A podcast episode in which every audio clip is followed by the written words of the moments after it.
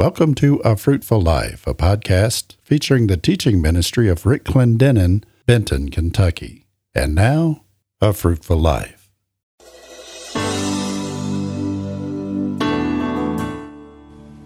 Hello, and welcome to A Fruitful Life with Rick Clendenen.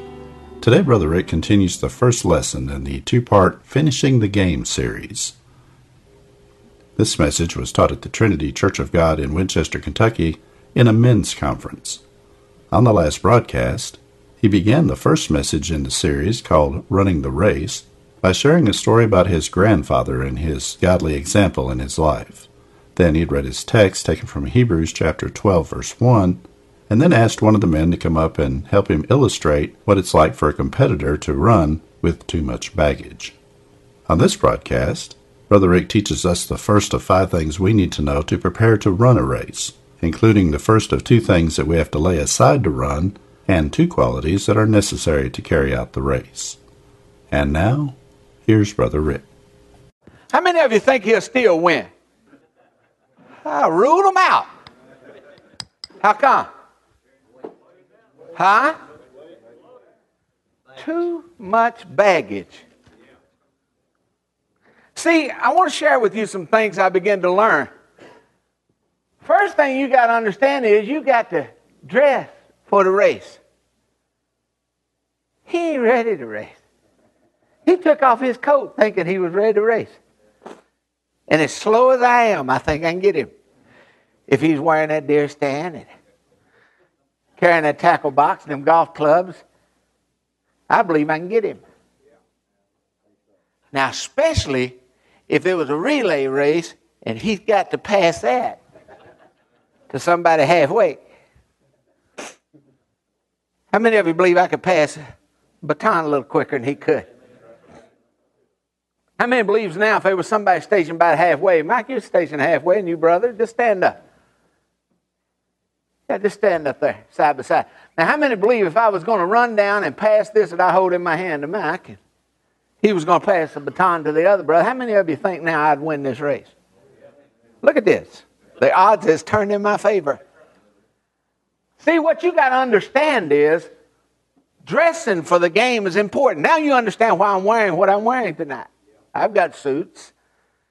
I was going to wear a suit. In fact, I thought about getting up and saying, I'm so sorry about my outfit and or so sorry about the way I'm dressed because you didn't get the memo. You wore suits. It's race day. Don't wear a suit on race day. You wear this. In fact, Brother James come up to me right before service and said, Hey, brother, you look like you're ready to run a race. He didn't even know what I preached. I said, Yeah, I'm running a race tonight.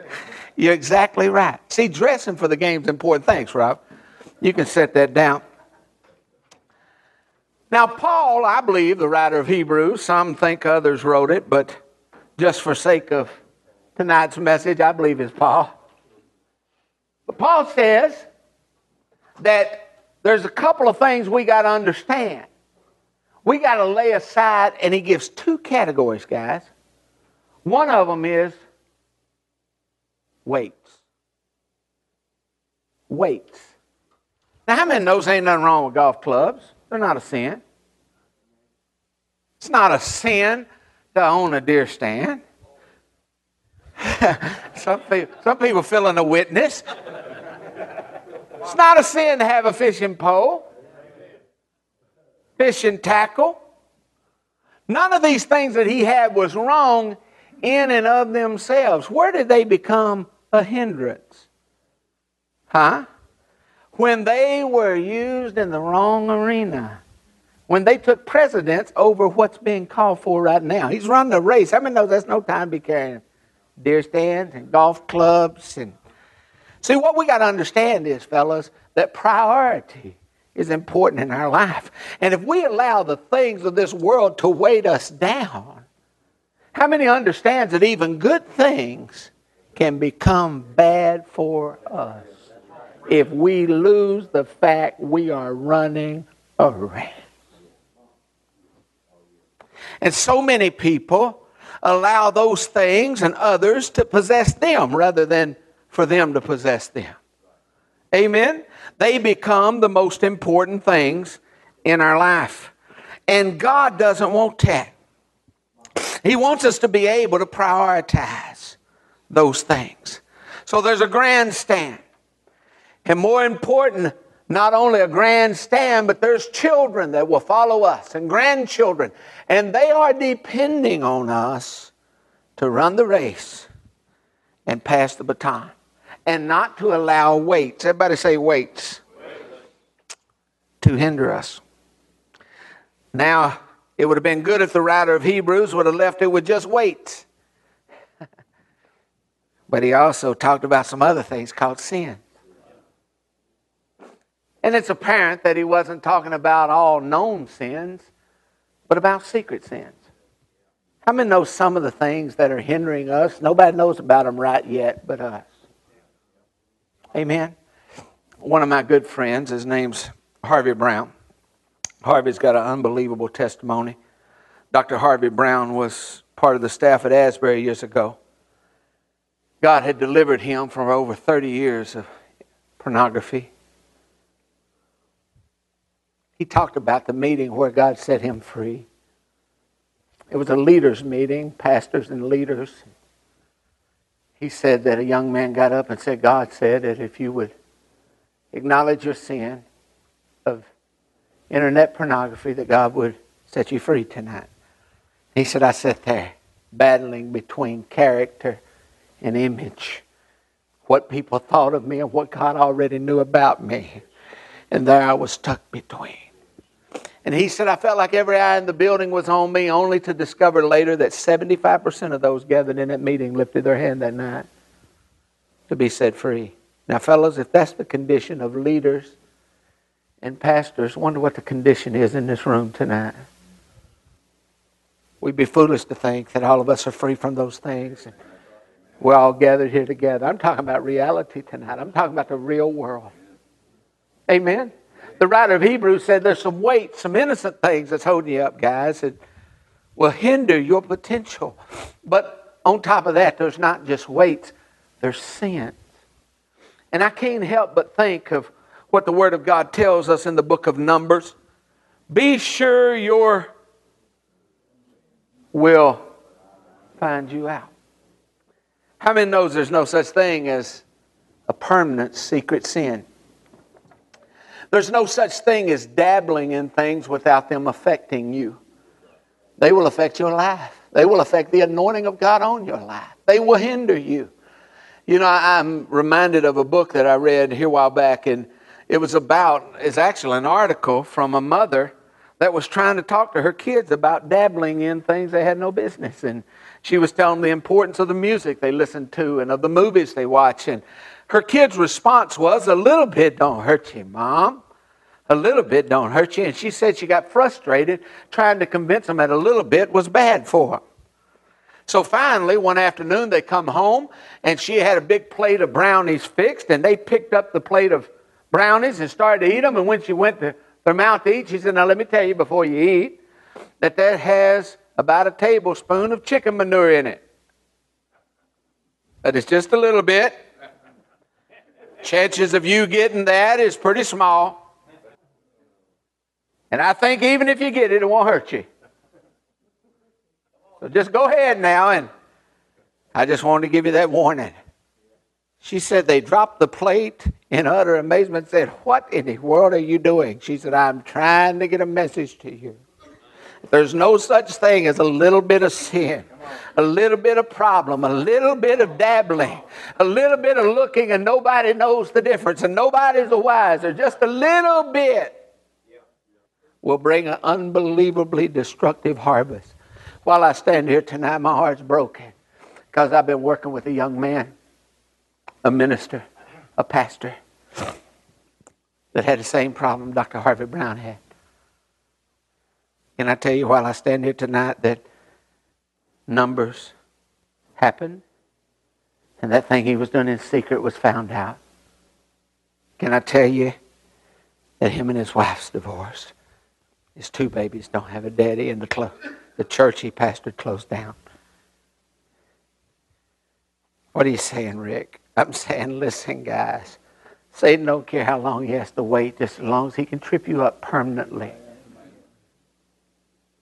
When I'm talking about dressing the game, I'm talking about getting rid of some junk out of your life, not just the weights, but the sin.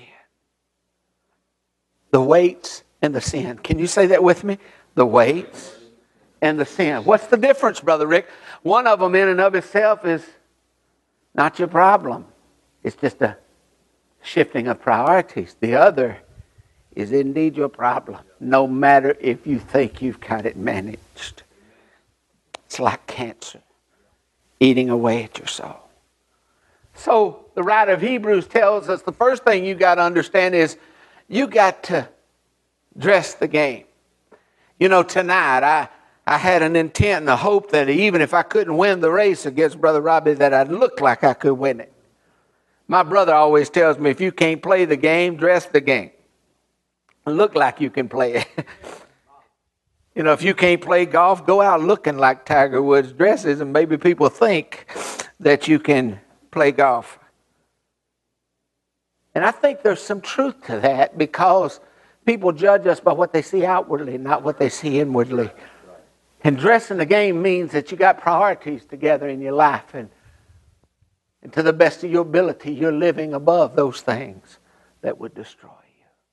But how many knows it's not just about dressing the game? Because there's a lot of people show up every Sunday and they look the part. Amen?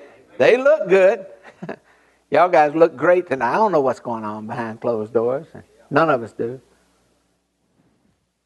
There's another thing you got to do. You got to know the schedule. You got to know when it's game day. I started tonight by saying, Welcome to Race Day. If everybody would have known this was Race Day, how many of you would have dressed differently? Sure. You would have dressed different because you would have dressed according to what you were expected to dress. And knowing the schedule would have prepared you to dress the game. Now, the Bible talks about knowing the schedule, and this is an incredible scripture. It's talking about the men of Issachar, and it's listing all of the different tribes of Israel. And, and then in 1 Chronicles 12 32, it said, The men of Issachar had an understanding of the times to know what Israel ought to do. See, guys, let me share something with you. We're running at a day like no other day before us. Amen? And some of us don't really realize the two qualities that are necessary in order to carry out the race. And one is discernment. We need to understand what day we're living in. We need to understand there's never been a day like this. We need to understand there's never been an attack on the family to the level it's been. We need to understand that the devil's playing for keeps while we're playing around. We need to understand and discern the time we live in. We need to know that there's never been a day like this. God's expecting more of me. I believe that. I believe God's expecting more of us that have more information than we've ever had, that has more resources than any world's ever known, that has more ability to carry out the gospel than all the other 1900 centuries before us, that has the means of travel we have. How many knows to whom much is given?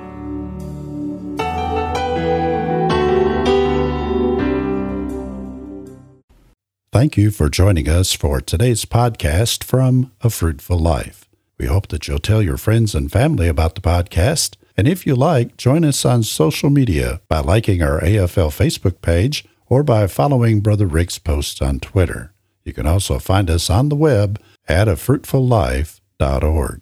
A Fruitful Life is the radio and media ministry of Rick and Debbie Clendenen, Benton, Kentucky. You may find out more about Brother Rick's life and legacy by visiting our website.